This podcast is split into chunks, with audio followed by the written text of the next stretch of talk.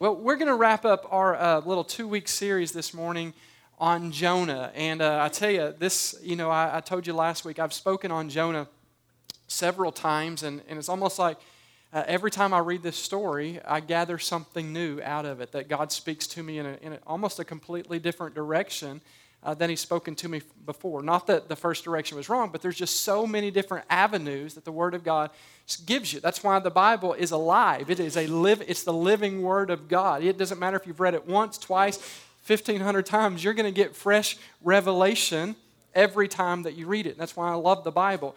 But when it comes to the story of Jonah, there uh, many people know parts of the story. For example, if I say Jonah, you probably immediately think about a giant whale. Uh, most people know that he ran from the Lord and he got on a boat going a, a different direction than where God was telling him to go. Uh, because he was on this boat, or because he was disobedient and on this boat, God sends this storm, and, and uh, all the sailors that are on board trying to figure out what's going on. And Jonah says, It's all my fault. And so they say, What shall we do? And he says, Throw me overboard, and everything will be fine. So they throw him overboard, and uh, the storm stops, but Jonah is in the middle of the ocean with no boat. That's not a good situation. And so God sends a whale and swallows Jonah. And he spends the next three days and three nights in the belly of this fish, in, lost in the ocean, if you will. And people know about this. And then they know that, that God caused this fish to spit Jonah up on dry land. And, and really, that's about the extent of the story that most people know. However, most people don't know really why he was running from God in the first place. And they really don't know what happened to Jonah, or rather, through Jonah after this great calamity. And that's what we're going to talk about today. We're going to look at what happened after this horrific experience in Jonah's life. I mean, I'd want to know the rest of the story. What happened after that?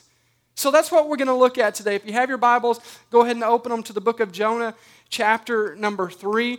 Uh, if you can't find it right off, that's okay. Don't check out or don't spend the next 10 minutes looking for it. You can just glance up at the screen, and uh, we have the written word of God on the screens. Isn't that amazing? That's, that's technology for you. We're going to read, uh, starting from verse number one here, where the Bible says, Then the Lord spoke to Jonah a second time. I, I love this. If you mark in your Bible, man, underline that phrase, a second time. I am so thankful for the second chances that God gives us. I'm so thankful that when I mess things up the first time, that God doesn't say, Well, I made a mistake, that God comes back and gives me a word again. I am so thankful that God still speaks in the midst of my ignorance, in the mix, midst of my uh, downfalls and, and uh, frail hu- humanity, when I make mistakes, that God doesn't give up on me. I, are you thankful that God speaks to us still. He says, he says this, verse number two. Look at the message. He says, Get up. This is God speaking to Jonah a second time. Get up and go to the great city of Nineveh and deliver the message I have given you. Notice, this is very important. God has not changed the assignment, has He? It's very important to know. God doesn't look at, at Jonah and say, Oh, poor Jonah, I'm so sorry. You know, I made a mistake. I thought, I thought I really thought you could do it, but I guess you can't um, l- let me figure out something easier for you to do. God doesn't do that. God doesn't change his mind on things like that. God has called you to a specific duty, to a specific task for a reason. He's got great plans for you and for the people that you're going to come in contact with, and He wants to use you. So He's not going to change your mind just because, or His mind just because you don't want to do it and it sounds tough. It's still going to be difficult for Jonah. I mean, uh, the assignment's still the same. It's going to be tough, but I believe he's probably going to have a different attitude after the, the storm that he was just in. How, how many of you would probably have a different approach the next time when God speaks to you the same message after what you just experienced? Okay, a few of you. And so I'm just here to tell you sometimes, sometimes God is going to use a storm to get you to say yes. Sometimes you're, God's going to, all right, you don't want to listen? Hmm, let's see how I can get you to listen. Now, we don't want to hear that, but that's evident throughout the Bible. Verse number three this time, I love this, this time, this time, Jonah's listening. He obeyed the Lord's command and he went to Nineveh, a city so large that it took three days to see it all. On the day that Jonah entered the city, he shouted to the crowds. Now, do you remember what God had told him to do? He told him to go pronounce judgment on the great wicked city of Nineveh. In other words, go tell them that my judgment is coming, that they need to repent. So Jonah does this. He shouted to the crowds 40 days from now, Nineveh will be destroyed. So this is very important. He did what God told him to do. Now, watch what happens next. Even though he was afraid, these were wicked, evil people, watch what happens. Let's keep reading. Verse number five. The people of Nineveh believed God's message. And from the greatest to the least, they declared a fast and put on burlap to show their sorrow. When the king of Nineveh heard what Jonah was saying, he stepped down from his throne and took off his royal robes. He dressed himself in burlap and sat on a heap of ashes. This was a sign of deep humiliation. This was a sign of deep remorse and repentance. That's what he was doing. They were repenting. Oh God, forgive us. Verse number seven Then the king and his nobles sent this decree throughout the entire city no one, not even the animals from your herds and flocks, may eat or drink anything at all. People and animals alike must wear garments of mourning, and everyone must pray earnestly, not to their God, but to God. They must turn from their evil ways and stop all their violence. Now, can you imagine if our president stands up and makes a decree like this? I know you can't picture it, but just here's what's going on. Verse number nine Who can tell? Perhaps even yet God will change his mind and hold back his fierce anger from destroying us. Verse number 10 When God saw what they had done and how they had put a stop to their evil ways, they repented. He changed his mind and did not carry out the destruction that he had threatened. I want to speak to you this morning on this topic the process of revival. The process of revival. I want you to pray with me this morning that God would speak to our hearts. Father, I thank you so much for the privilege that I have to be able to teach the Word of God. Lord, I recognize and I'm very humbled, Lord, but yet honored to, to know that you would use me. And I recognize, God, that it's not anything that I say today, God, that are gonna, that's going to cause a fire and a revival in people's hearts, but it's going to be the Word of God that's going to do the transforming, that's going to do the changing in our lives. So I pray that for the next few moments, as I do my part to communicate what you've laid upon my heart, God, that you would prepare our hearts and minds to receive from you that you would be speaking to us. God, that the Holy Spirit is doing a work in our hearts as I communicate your word. And I thank you, God, for the revival that is going to take place in the lives of everyone that's in this room today, in their families, in our city, in our nation, and even the world. In Jesus' name, amen. Now, to give you a little bit of background, and some of you already know this, so this is going to be just repeated news to you. But I grew up, uh, my church background is uh, Assemblies of God. That's, that's what I grew up. Matter of fact, right down the road here at Pottsville Assembly of God was, was my home church. And for those of you that don't know a whole lot about Assembly of God, um, it's a Pentecostal denomination or charismatic. Get a little crazy from time to time. There's, there's not a lot of structure. I mean, if you, if you grew up Pentecostal or grew up Assembly of God, you know that you know, church time may start at, or service time may start at 10 o'clock you may or may not be out by 12. It may be 1, it may be 2, it, it may be 11:30, probably not, but probably on the other side of 12. And I thank God for my upbringing, okay? Uh, but the reason I mention that is because, especially in the Assemblies of God and the, the Pentecostal denominations, revival is a, is a common thing. As a matter of fact, it, it, it was typical to, uh, to have two to three, four to five revivals scheduled a year. And, and a revival, in, in the definition of, uh, of that denomination, would be a, a scheduled church service meetings um, to where you bring in a, usually an outside speaker, an evangelist, who's going to come and bring a word from God. You'll have singers and worship and things like this. And, and the intent is to stir up or to, to get a move of God to happen to where people's lives are touched and people are saved, people are healed and delivered and set free, and marriages are put back together. And that's the intent. And a lot of times that happens.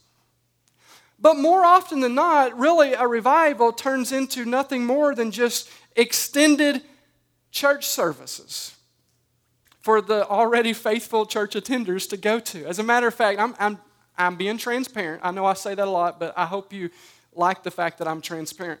Um, I, I remember the last church that I was at, on a yearly basis, they would schedule a two week revival.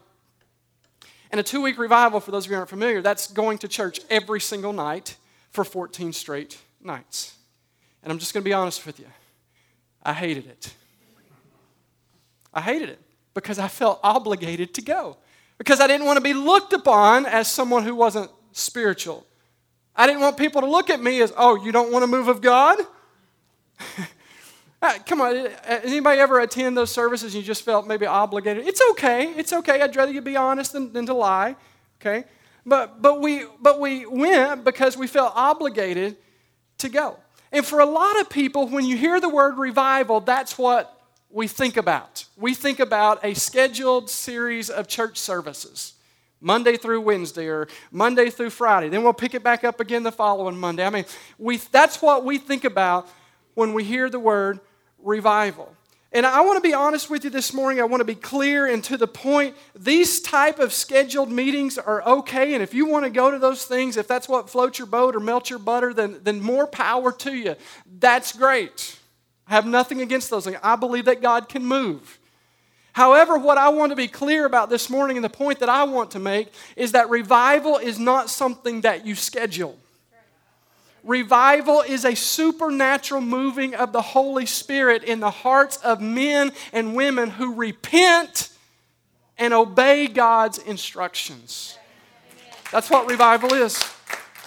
In other words, God's not looking at our calendar and He's looking, okay, well, okay, July the 13th through the 15th, they have a revival schedule. So, God, we got, we got to get ready. Let's get our angels around. We're get ready to move on July 13th through the 15th or whatever I just said. He's not looking for a scheduled appointment on your calendar. He's looking for a repentant heart and one who's ready to obey what He's called us to do. And that's what we see in this story of Jonah. Even though it took some time for Jonah to obey, e- even though it took a great storm to bring about repentance and obedience, he eventually repented and obeyed and brought revival to the entire city of Nineveh. As a matter of fact, from what I can gather from reading this, he brought revival to, to everyone, like everyone in the town repented. And they were a wicked city. And they turned their life to God to be forgiven. That's revival, my friends. That's a true and genuine move of the Holy Spirit. And it didn't happen because a scheduled week of church services. It happened because one man got serious about God's plan to redeem all mankind. I want to read again, and I say again, we read this last week, but I want to read again the assignment that God had asked of Jonah in chapter 1, verses 1 and 2. It says this The Lord gave this message to Jonah, son of Amittai Get up and go to the great city of Nineveh. Announce my judgment against it, because I have seen how wicked its people are. That's the assignment. Jonah, I want you to go to Nineveh, and I want you to tell these people to repent because these are, this is a wicked and evil culture in Nineveh. But I love these people, Jonah. I know that you don't think that they deserve my grace and my mercy, but I love them. I know they're wicked. I know they're, they're corrupt and they've done some cruel things, but I love these people and I don't want them to perish. So, Jonah, I want you to go preach to them and tell them that judgment is coming because I want to save them. This is God's message to Jonah. But Jonah, you have to give them the message. And Jonah didn't want to do it because the people were evil. He wanted, in my mind, Jonah's like, no, they deserve your punishment. They deserve your wrath. They deserve to die. Kill them. Just go ahead. God, you have my blessing. Just take them out. But yet, God loved those wicked people and he wanted to save them. I, and I, I can't even put the emotions behind what I'm saying right now of, of what Jonah must have been experiencing. God, are you sure? I don't want to go tell these people that you love them. I don't want to go tell these people to repent. And the story of Jonah brings to mind a passage of scripture in 2 Peter chapter number 3. And this, this passage that I'm going to read to you, God spoke to me even, even this morning. I already had this prepared, but, but God gave me this message that, that this, this story that I'm going to read, or rather this passage I'm going to read, is, is a present day Jonah story. That our world is full of wickedness and evil and corruption. And many times we want to set back and think, well, yeah, one day you're going to regret the way that you've lived your life. But yet God is saying to us, like He was saying to Jonah, I want you to tell these people about my love. I want you to tell these people that I want to forgive them because I don't want anyone to be destroyed. I want to save everyone. So let's read this passage in 2 Peter chapter number 3 verses 1 through 10. The Bible says this, "This is my second letter to you, dear friends, and in both of them I have tried to stimulate your wholesome thinking and refresh your memory. I want you to remember what the holy prophets said long ago and what our Lord and Savior commanded through your apostles. Most importantly, I want to remind you that in the last days, scoffers will come. Those are people who mock, mocking the truth and following their own desires they will say, What happened to the promise that Jesus is coming again? From before the times of our ancestors, everything has remained the same since the world was first created. Verse 5 They deliberately forget that God made the heavens long ago by the word of his command, and he brought the earth out from the water and surrounded it with water. Then he used the water to destroy the ancient world with a mighty flood. And by the same word, the present heavens and earth have been stored up for fire. Look at this.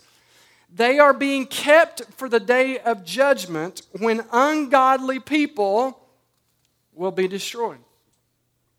But you must not forget this one thing, dear friends. A day is like a thousand years to the Lord, and a thousand years is like a day.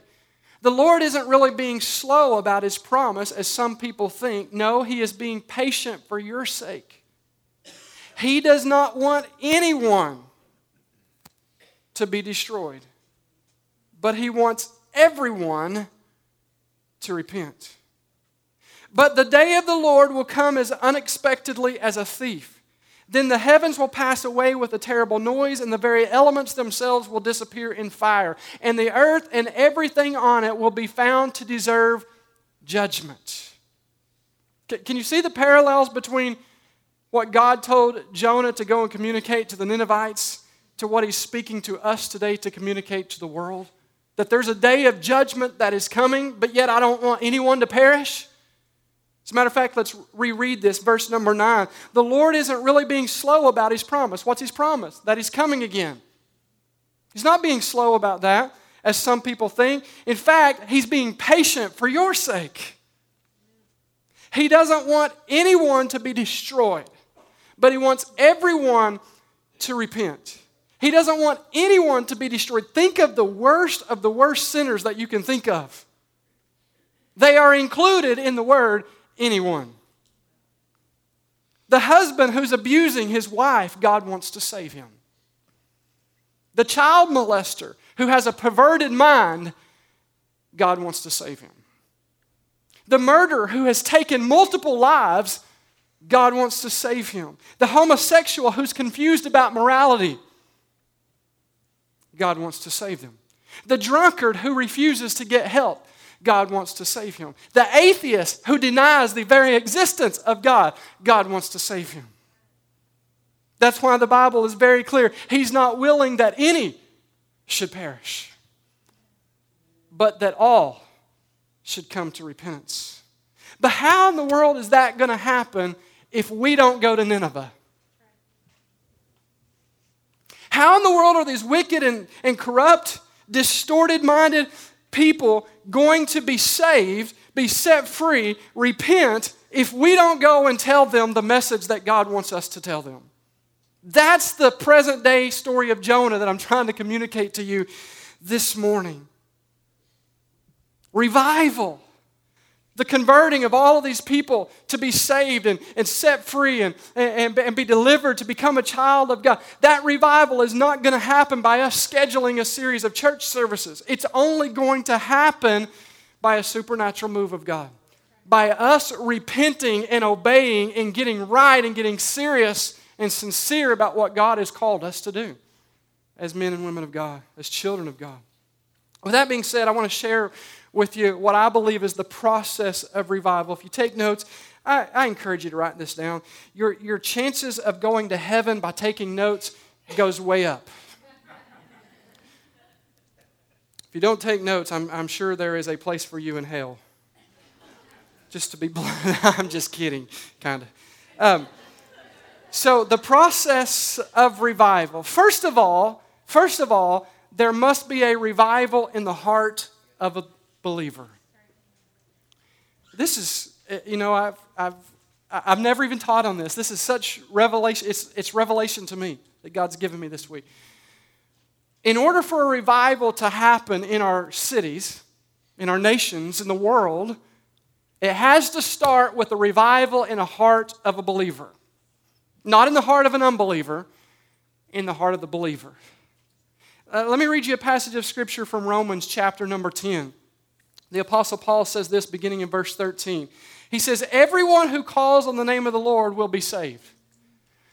But how can they call on him to save them unless they believe in him?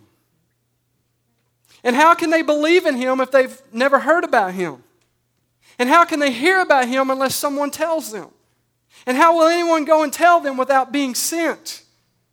That is why the scriptures say, How beautiful are the feet of messengers who bring good news. Here's what Paul is saying He's saying that God wants to save everyone, and everyone who calls upon the name of the Lord will be saved.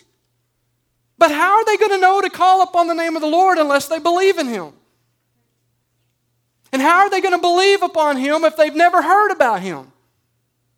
And how in the world are they going to hear about Him if, if no one ever goes and tells them? And how are they going to be told if people aren't sent, if people don't obey the instruction of the Lord? The revival that took place in Nineveh didn't start in Nineveh. It didn't start with the king or any other person from Nineveh. It started in the heart of a believer, Jonah, a prophet of God. You know, we can sit around and we can complain about how evil our world is and how corrupt that our society has become. We can talk about its wickedness and about how far that we've gotten away from God, but talking about those things will never change it. There has to be a revival in the heart of a believer. If we want to experience revival in our city, there has to be a revival in the heart of a believer. When Jonah was in the belly of that whale, a revival took place in his heart and it started with repentance. I don't know about you, but that would get my attention. Come on, can we just be, let, us not read these things like there's some nursery rhyme, some children's, oh, that's so cute. No, no, no. He's in the belly of a well, in the bottom of the ocean somewhere. I guarantee you he was praying. I know he prayed, it's in the Bible. Oh, God, I'm sorry. Forgive me, I have failed you. I'm so sorry that I thought that I was better than these Ninevites. I'm so sorry for passing judgment on them and thinking that they deserved your wrath and punishment. God, I'm sorry. Please forgive me. I guarantee you that's what his prayers were sounding like. Forgive me, Lord, for I have failed you. Folks, I'm just here to tell you if we're going to see a healing in our land, this is where it starts. It starts with repentance in our hearts. God, I'm sorry I have failed you for not proclaiming your word. God, I'm sorry I haven't been sharing my testimony with my coworker. God, I'm sorry for thinking they deserved your punishment or your wrath. God, I'm sorry for not caring enough and being compassionate enough for them. God, forgive me. Help me to love them like you love them. Revival's not going to come through Washington. It's not going to come through our government or through any passing of the laws. You know, you know how it's going to come? God's already said it. If my people, my people, who are called by my name, if they will humble themselves and pray and seek my face and turn from their wicked way, that's repentance. then I will hear from heaven and forgive their sins, and I will heal their land. Folks, I'm just, I'm just here to tell you, and I know, I, man, I've already chewed on this all week, and it's made me feel like a, a whoop dog, if that's, uh, if that's a thing. Dealing with it. That, that we, I'm being guilty of talking about how bad our world is, and it is bad, don't get me wrong. But what are we doing about it? Oh, we're scared. We're scared to go talk to this person over here for fear that they may get offended and not like us and defriend us or cut us off from whatever. No more money if it's from mom and dad. We're, all we are is modern day Jonahs. We're afraid. We're running. And God's saying to us, How in the world do you expect me to save those people if you don't go and talk to them? We have to get serious about sin and holiness and seeking the face of God. We got to get serious about what God has called us to do, which brings us to the next part of the revival process, and that's simply obedience to God's call. Obedience to God's call. Look at this. Revival in the heart of a believer leads to obedience to God's call. When you truly repent, your next step is going to be God, I'll do it. I'll go where you want me to go. That's what happened in Jonah's life. When the word of the Lord come to him a second time, he's like, Yes, Lord. Don't worry, I'm gone. no more belly of the whale for me. No more storm experience for me.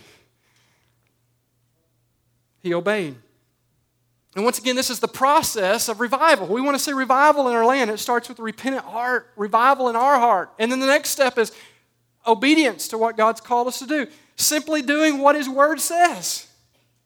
I know it sounds elementary, but let, us just start by obeying God. We don't got to schedule some revival, some church service, series of services. We just need to start doing what God's called us to do. Being the true light to this dark world, bringing hope to a broken world. Obedience. You know, revival would have never come to Nineveh had Jonah not have obeyed God's instruction. It brings the question when are we going to stop living for ourselves?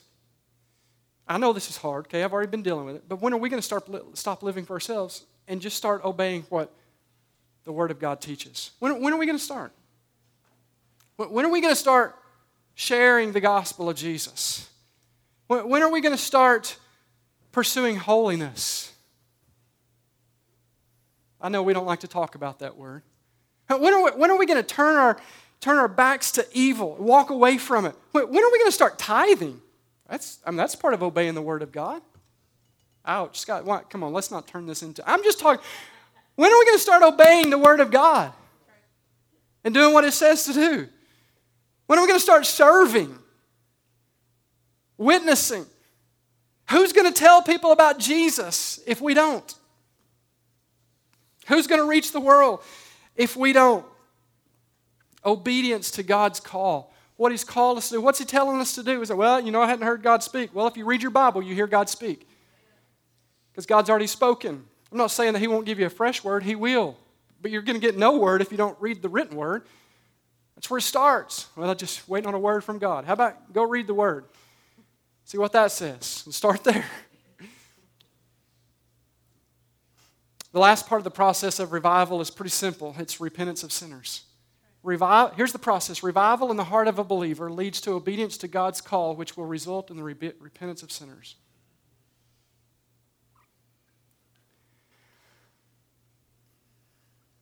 If we're willing to go back to our first love of God, you know, Jesus reminds us that in one of the letters, I think it's the letter to the church of Ephesus in the book of Revelation return to your first love. Go, go back to when you first had a love for me. Go back to that, that new birth experience. You ever notice how, how Christians or you know, fresh Christians, I should say, recently given their life to just, Have you ever noticed how excited they are? Just, woohoo! Yes, let's go win the world for Christ. And us mature Christians, no, that, that won't happen. Just, just calm down. return to our first love of God and follow Him faithfully in obedience. That's, that's all we got to go back to our first of God. I, man, I want to fall in love with you more and more today than I have ever been. God, I want to pursue after you. God, I want to love you and obey what God's called us to do. If we will do that, we can experience a revival like the Ninevites experienced. I truly believe that. When we do our part, God does his part and works in the lives of sinners. That's, that's all it takes is us to repent and obey. And God works on the sinners. He works in us and then through us to work in lost people. When, when Jonah repented, and, and as we've already read, he, the word of the Lord comes to Jonah a second time, and he's like, okay, I'll, I'll go. When he repented and then obeyed what God called him to do, here's, here's some of the things that happened in the town of, of Nineveh. Number one, sinners repented. They confessed their sins to God. Slave owners proclaimed freedom to their bondsmen, their, their slaves. Prideful men took on humility. Pro- promiscuous women put off their immoral behaviors. A polluted city put off its abomination. The eyes of the homosexuals were open to see their perversion of God's design. That's what ha- when revival comes to a city, that's what happens. And then we just sit back and say, Thank you, God. Thank you, God. See, we are never, I'm convinced, this is on my heart so deeply today. We are never going to see revival just by sitting back and praying, God, I just, I, you know, I hope you do something. I, I pray for John over here. That, that's great that we're praying. But obedience, the Bible says obedience is better than sacrifice. Be obedient to the Word of God. Go. Well, Scott, that's going to be difficult. It's going to be hard. Yeah, but God's going to be with you and people are going to be saved. People are going to be live, delivered. People are going to be healed. People are going to be set free. I, th- I think a lot of us think that there is no hope for our broken world. That it's just going to get worse and worse and worse. And if we believe that, then we are underestimating the power of God to break chains in people's lives. I, I serve, and this is, this is kind of cliche because it's a, it's a popular song, or, or it was a, a year or so ago. I believe that our God is a chain breaker. I can attest to that. I know He's broken chains in my life. He is a healer, He is a restorer, a deliverer. That's the nature of God. That's what He does, that's who He is. And the reason that we're not experiencing those things today isn't because God's not on the move, it's because His people are not obedient to the voice of the Holy Spirit. That's how God, that's how God moves in this earth. He moves through His people who are obedient. Every time we share a word, the word of God to, to people who are lost, God is moving. Every time that we're a witness to the character of God uh, and, and live a holy life, God is moving. Every time we say yes to God and, and go out and, and testify to people or go out and do whatever that we need to do that God's calling us to do, God is moving. That's how He moves.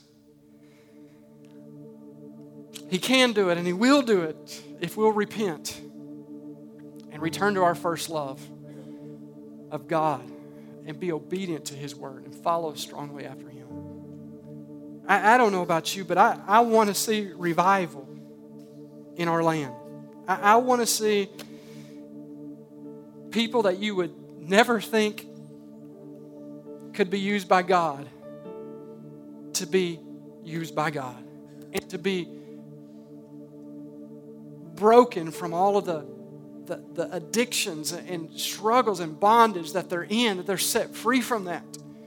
I, I think, and I don't mean to just prolong this point or, or just belabor it, but I think that we've really given up on seeing miracles. That, that we've quit pursuing God and asking God, God, what would you have me do about this situation? What would you have me to do with this dilemma that's in our world? God, what, what is my role? And God's calling us today to, to listen. Press, press into His Word. get into His Word so you can hear Him speak. We're too busy. We're too busy with everything else. I'm guilty. I'm guilty. Too busy with social media that we ain't got time for God. Too busy doing things that aren't necessarily bad in and of themselves. We're just busy. God's saying, Be still. Be still. and Know I'm God. Know I'm still speaking. I'm, try, I'm trying to use you. I'm trying to do something about this situation over here, but I can't, I can't get you still enough. I can't get you quiet enough for you to hear me. If we can get still and get quiet before the Lord and repent and be obedient to His word, God's going to do something over here. Every story that you look in the Bible where people stepped out on faith that was a difficult challenge, God was already working on the hearts over here because this person was obeying over here. And He'll do that for you and for me. Last scripture, this is not on the screen. I've already quoted it, but I want to read it to you. If you want to write it down, it's Second Chronicles 7:14. Here's God's promise for revival. If my people, my people, my people who are called by my name if they will humble themselves and pray and seek my face and turn from their wicked ways, then will I hear from heaven and forgive their sins and heal their land. My question to you this morning in closing is this What are you going to do to bring revival to your Nineveh? What are you going to do? Last week I asked you, where is your Nineveh? Where's the difficult place that God is, is calling you to? Or maybe it's not where, maybe it's what? What is your difficult task that God is asking you to do? What are you going to do to bring revival to that situation? What are you going to do to bring hope into that wicked and corrupt place, that wicked and corrupt city, or that wicked and corrupt situation? When are you going to stop running from what God is calling you to do? And to any unbelievers who may be in the room this morning, or maybe those who've, who've walked away from your dedication to the Lord, you need to know this this morning, and we gather this from the story of Jonah that the cost of disobedience is always higher than the cost of The cost of disobedience is always higher than the cost of obedience. And maybe right now, if you haven't given your life to Christ, maybe you're thinking that, well, I just, you know, I want to, but yet I don't want to because there's so many things that it's going to cost me. It's going to cost me this, it's going to cost me friendships, it's going to cost whatever.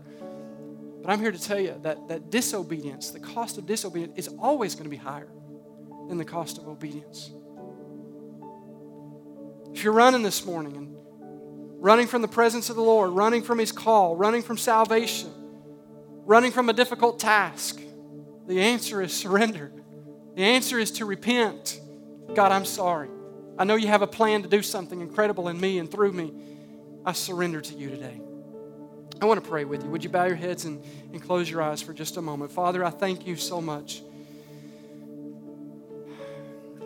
for your word once again.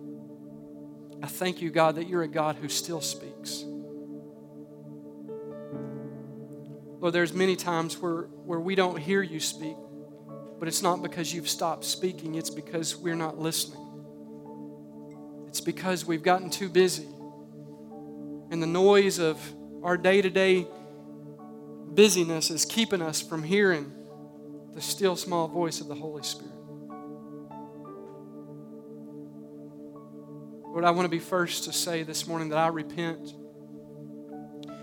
I repent for not being as focused on you and on the call that you have in my life as I should be. I repent for being too busy to not witness to people who are lost. I know your will and your plan is to save those people. And Lord, I pray that all of us this morning, no matter how long we've been saved, God, that we would have a revival take place in our heart. And we would ask you to forgive us, forgive our selfishness. Forgive us for not being concerned about the lost. We're supposed to be examples of you, and we even sing songs here about it how you leave the 99 to go find the one because you're that concerned. Lord, we need to model that. That we find that one who is broken, we find that one who is lost, And we go out of our way to tell them about your love and your mercy. Lord, if we truly have the heartbeat of the Father, we will be compassionate and caring towards those who don't know you. We will hear the message of the Lord this morning saying there's a day that's coming, a day of judgment that's coming when all the ungodly will be destroyed. God, we should hear that and be broken and go about and do the Father's business, regardless of how difficult of a task that that may be. That we say, Yes, Lord, I'll go, I'll do, I'll be what you need me to be. Holy Spirit, do the work that only you can do this morning. Break our hearts. Cause us to have a fresh fire for you. In Jesus' name. Amen. Amen. I'm going to do this this morning. Can we just take just just one minute and just just just be still please nobody move or, or walk around or get up just I, I'm, I'm just going to be quiet for just a minute and just just ponder in your mind. Close your eyes and think about God, what, what is my next step? What, where do I need to start? If you need to repent, repent. What, whatever needs to happen, let's just give, let's just give God a moment just to speak to us.